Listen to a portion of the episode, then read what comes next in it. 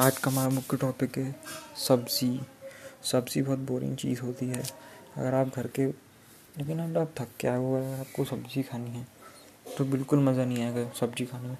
सब्ज़ी एकदम एक बोरिंग दवाई है। जैसे कि दवाई होती है कि आपका खाने का मन ही नहीं करता, लेकिन आप खा जा रहे हो। बोरिंग सब्ज़ी। लौकी खाओगे तो आपका मूड अलग होगा।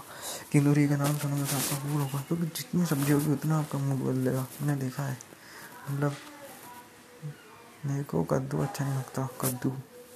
लेकिन जो अरबी होती, अरबी को पकड़ के देखो, एकदम आप हाथ से कभी करो हाथ से एकदम फिसल के भाग जाएगी।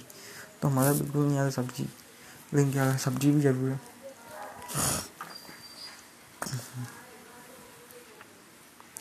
सब्ज़ी में कुछ मज़ा ही नहीं आता, ठीक है? पर क्या करें, करना पड़ेगा। जो भी अच्छी चीज़ है, वो बुरी ज़रूर लगेगी। पढ़ाई अच्छी पर बुरी लगेगी।